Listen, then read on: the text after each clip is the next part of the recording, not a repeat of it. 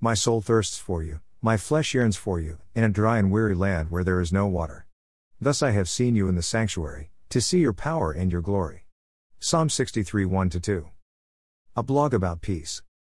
Some weeks seem to drag on and most likely have no real direction.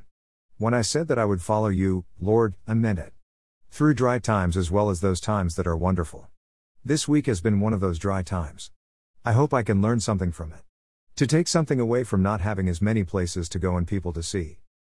I always think the times that are filled with beautiful moments are much easier to handle than those that are lacking.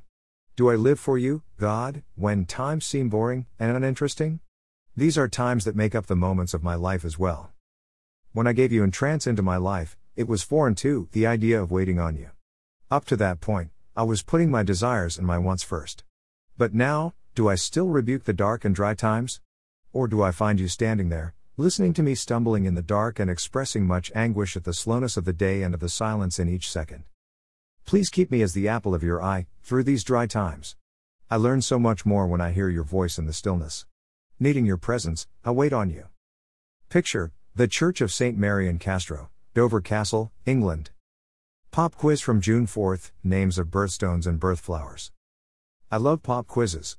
Here is the pop quiz of the week what group in the animal kingdom is known by these names? Pieridae, falcate orangetip, skippers, American moth, brush footed, swallowtail, gossamer winged.